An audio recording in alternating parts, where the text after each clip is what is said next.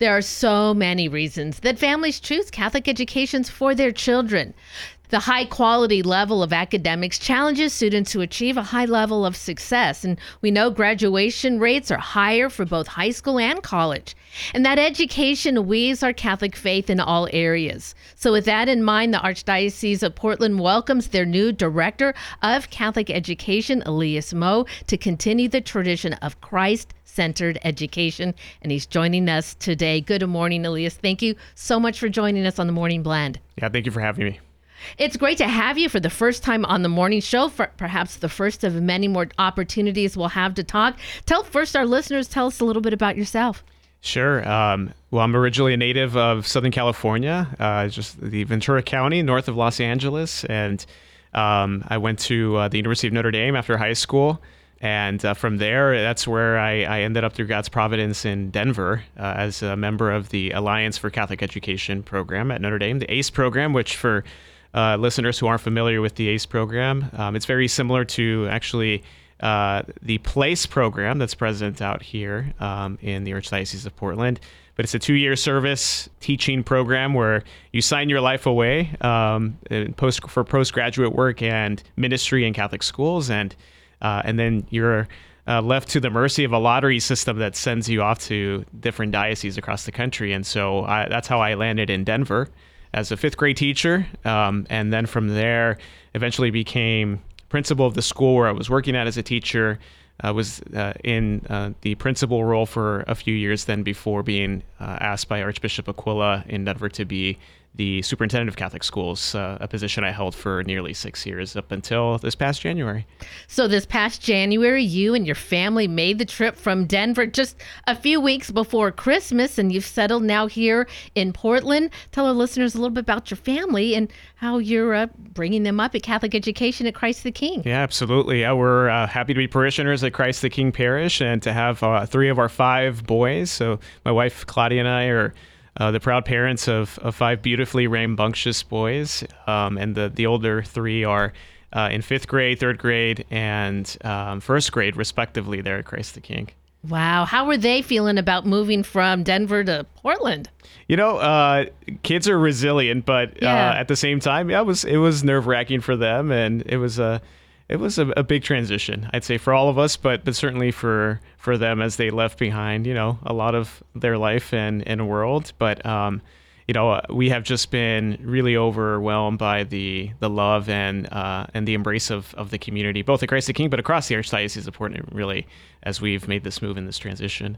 Well, as I said, we have such wonderful Catholic schools in our area, and boy, Christ the King, I'm sure, are very excited to welcome you and your family to their congregation. If you are just tuning in, I'm talking this morning with Elias Moo. He is the Director of Catholic Education for the Archdiocese of Portland. Been in that position just about 6 weeks now, so we are glad and happy to have you here with us. So in your impressions, when you went from Denver to the Pacific Northwest, kind of how does it seem, maybe the same as far as our Catholic schools are, and how is the culture of Portland maybe a little bit different than what you've experienced in Denver? Sure, yeah. Well, you know, it was a real blessing, first of all, to have been in Denver for 16 years now. There's so many vibrant things happening in the Church of Northern Colorado there at the Archdiocese of Denver. So in a lot of ways, actually, I think this transition for us felt like a great opportunity to go on mission. And that's really, I think, the context that was provided to my wife and I by Archbishop Sample, by the community, and the folks that we met in discerning this move. But, and I say that, right, not as a statement to declare that somehow, right, the culture here is so far behind others, but rather there's unique challenges, I think, that are present in every local church, as there were in the Archdiocese of Denver. And so I think one of the things that we found that really really inspired us was the Archbishop's vision to really go on mission to minister to salvation of Jesus Christ in a renewed way here in the Church of Western Oregon.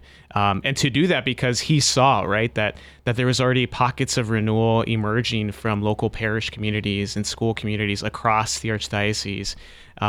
And his deep conviction that we, in the times that we live in today, right, we have to really, I think, come to terms with the fact that we exist and we live in a context, a societal, cultural context that is unique to our times, right? Perhaps similar to other moments in human history or even the Church's history, where, you know, some might characterize it as bleak or, you know, consumed by antagonistic forces that are antagonistic to a Catholic or Christian worldview, right? And so certainly those are the challenges that aren't just unique, again, to the Pacific Northwest or the Archdiocese of Portland. I saw many of those in Colorado, in the Archdiocese of Denver, and it's, I think, something that across the U.S. that we're seeing.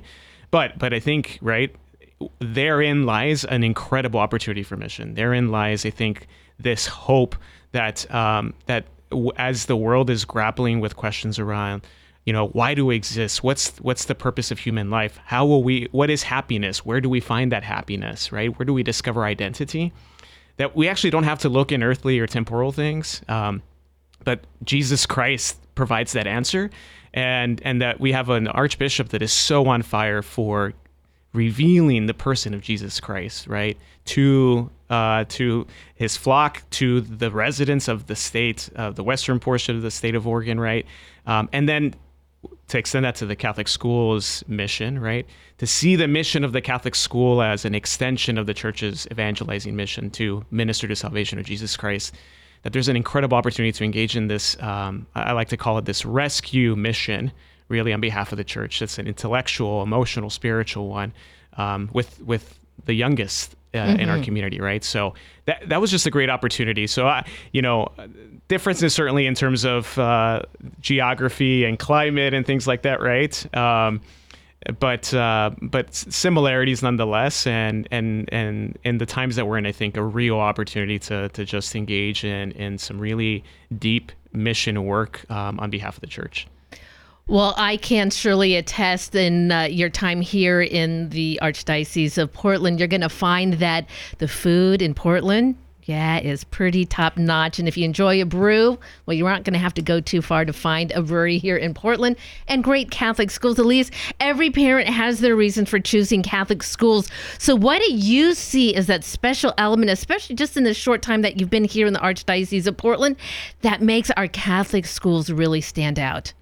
You know, in my career as a Catholic educator and leader, have really become convicted by the Church's own belief and charter for her Catholic schools, right? And I think that we see the endeavor of Catholic education when it can really embrace from the heart of the Church its charge and its charter, delivering and bearing so many fruits ultimately, right? And I think there's many Catholic school parents, perhaps, who can attest to this in different ways, and even ways that I'm not familiar with yet, right? But already I've heard of stories of renewals and transformations of families, right, who through their children's Catholic education have felt an invitation to be called to something more, right? To be called to follow Jesus as parents, as a family, as a domestic church, who perhaps through the encounter that's provided with the Lord through a Catholic educational experience, right, are rediscovering what it means to be a parent, a primary educator, as the Church would say with conviction, right? The home as the first church, as the first school of the child. So what is the essence, if you will, that we provide or have present in our school's culture that is different and distinct from other forms of education, and certainly, you know, public secular forms of education?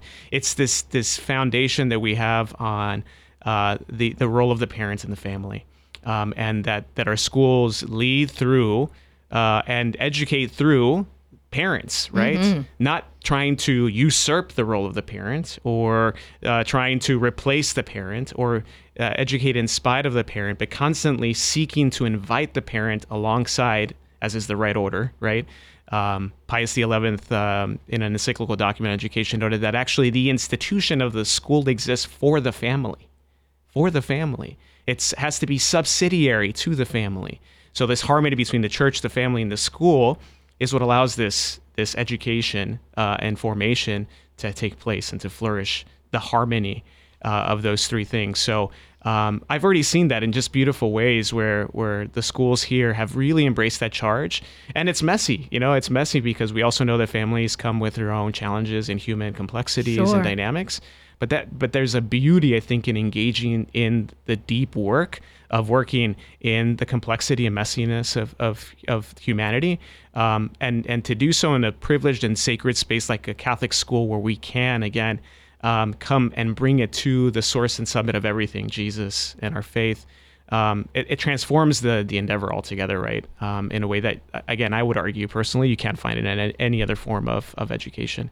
Well, as a parent myself whose children went through Catholic elementary school, recognizing me as the primary educator, there are many, many wonderful Catholic school teachers that have helped us along the way to bring forward children that we are just so very proud of. Elias, I'm so excited to have this conversation with you, and I've enjoyed it so much more. I want to talk more about that role of the church in the school, but I'm already coming up against my break. Can you stay with me through the break so we can continue in the next half hour? Absolutely. Happy to.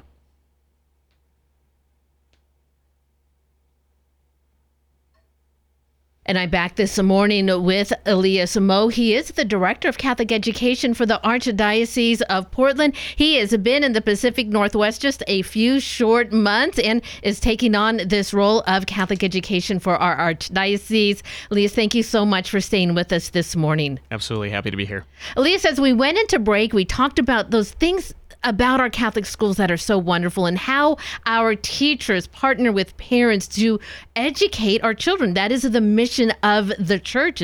Part of that is education. And there is a role you see for our parish priests in the lives of the education, the schools that, of the children in the schools that are on our campuses across the Archdiocese, kind of how you see our parish priest's role in every school in the Archdiocese. Absolutely. Well, again, before the break, I described this harmony that the church says must exist between the church, the family, and the school, right? And so our priests play a crucial role in that harmony. Why? They're the spiritual fathers appointed over their parish communities, right? Who actually receive their authority through teaching. It's in persona Christi, and as in the person of Jesus, right? We see that in the Gospels, Jesus bestows or carries out his authority through teaching. That then gets handed on to his apostles, who today, right, are the bishops that we have. And so our own Archbishop Sample was ordained as a bishop to what? To teach, to sanctify, and to govern. And then he extends that down to his delegates, his chief cooperators and partners, his priests. And so John Paul II noted that, again, a bishop is the father of the church in its entirety in his particular area. But then the father, the archbishop, assigns an aspect or delegates a charge to his priests over one corner of his church, right? So what does a father do? A father protects, a father shepherds, a father encourages, a father bestows identity. And on behalf of the church, right? This is what priests do that as a layman, I can't possibly, right, give. Although, this isn't to belittle or to put down the laity, right, in the life of the church, because our cooperation with our spiritual fathers, with our clergy is important.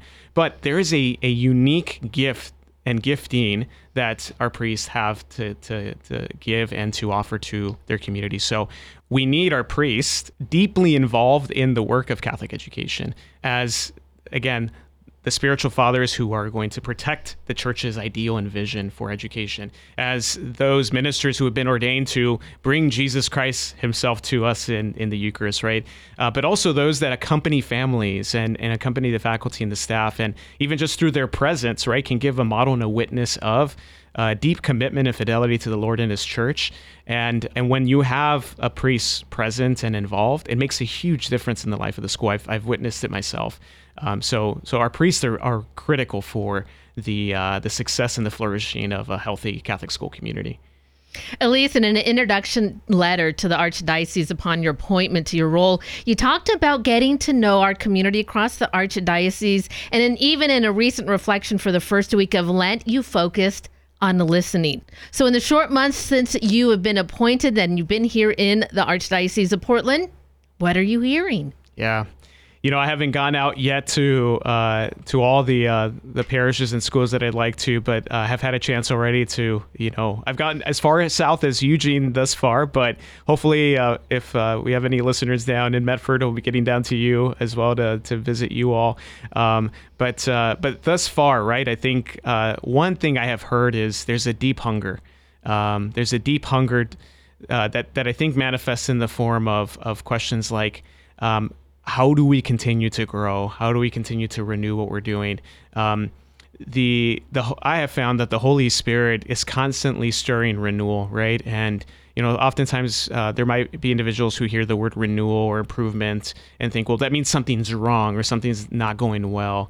I would actually have a different perspective. I would say that for a Catholic school to continue to properly carry out its mission and charism in the times that we're in, it has to constantly keep seeking to cooperate with the Holy Spirit and renewing what it's doing to meet the demands of the times that we're in and the reality of the community that it's serving.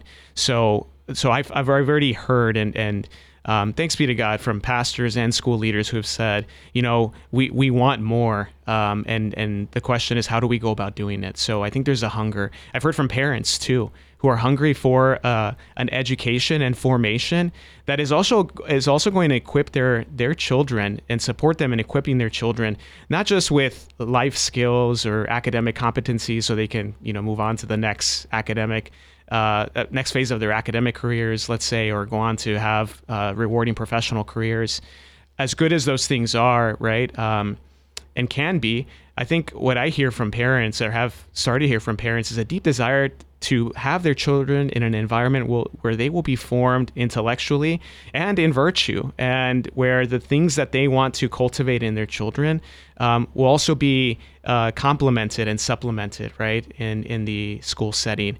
That they desire more for their children and want them to be followers of Jesus and faithful sons and daughters of the church. So that's a little bit of what I've heard thus far, on top of, you know, again, I think what's expected, challenges that we might be facing institutionally.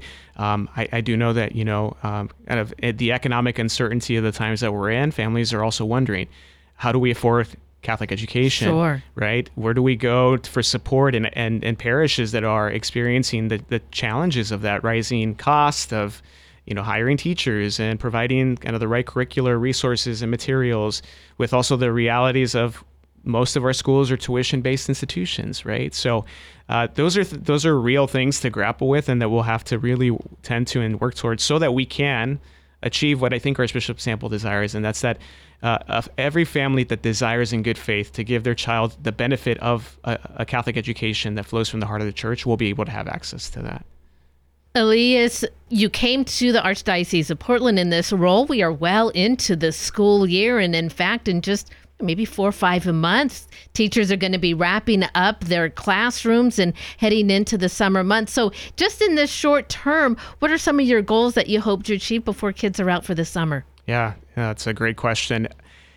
First, to continue to get to know the community, to meet all our pastors and school leaders and families who have their children in our Catholic schools, and get a good sense, again, you know, in my first conversations with leaders and with pastors, I said, you know, I don't want to come in here to impose a pre-made plan.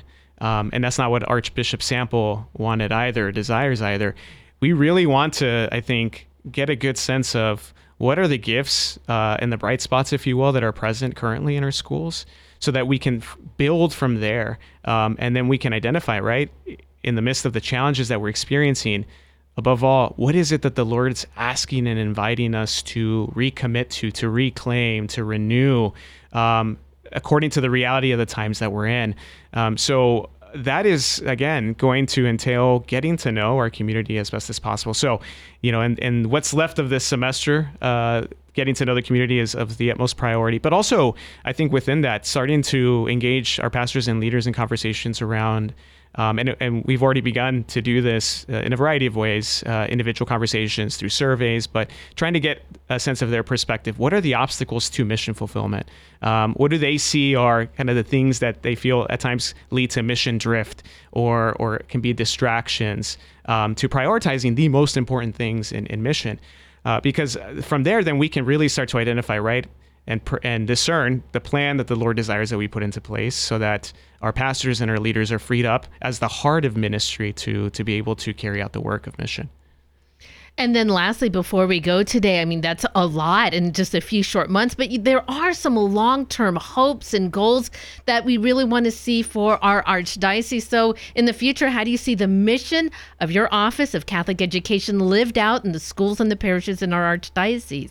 Yeah, you know, I have found in my experience as a professional in diocesan work now, again, you know, after 6 years in Denver and starting here in Portland, that diocesan offices or departments are at their best when they can equip leaders, pastors, school leaders, right, in my case, fortify them and then get out of their way to let them do the work. And so long term, my hope would be that that our pastors and our school leaders would see that again, we're deeply committed to their ongoing formation, to accompanying them in discerning the will of God for their communities, and then removing obstacles and barriers where they might exist so that they can get to the most important things and to the work of mission. But, you know, if looking even further, right, I think the hope would be this, that we can say in a moment that we are winning the world for Jesus through our Catholic schools. Mm-hmm. That would be the epitome, I think, of what we can accomplish, because at the end of the day, it wouldn't be about me. It wouldn't even be about the Archbishop or any person's particular work, but the work of Jesus Christ in the world today to heal and to restore. And that there's a deep conviction, at least on my part, that this can happen through the ministry of the school. So the more stories, right? So hopefully it would be, right, then we can get you guests, stories of families, parents, kids that have been transformed through this encounter with Jesus Christ because of the experience that they had in a Catholic school. Elias, I think that your message fills the hearts of so many parents who are listening with excitement and enthusiasm for our Catholic schools. I'd like to think that in this world in Portland, Oregon, where there's so much darkness that we see, that our Catholic schools and our archdiocese be a beacon of light and hope for families and children for many, many more years. It's wonderful to have you on the show today. We welcome you to the Archdiocese, and we look forward to having you back on the show in the future. Yeah, thank you so much for having me.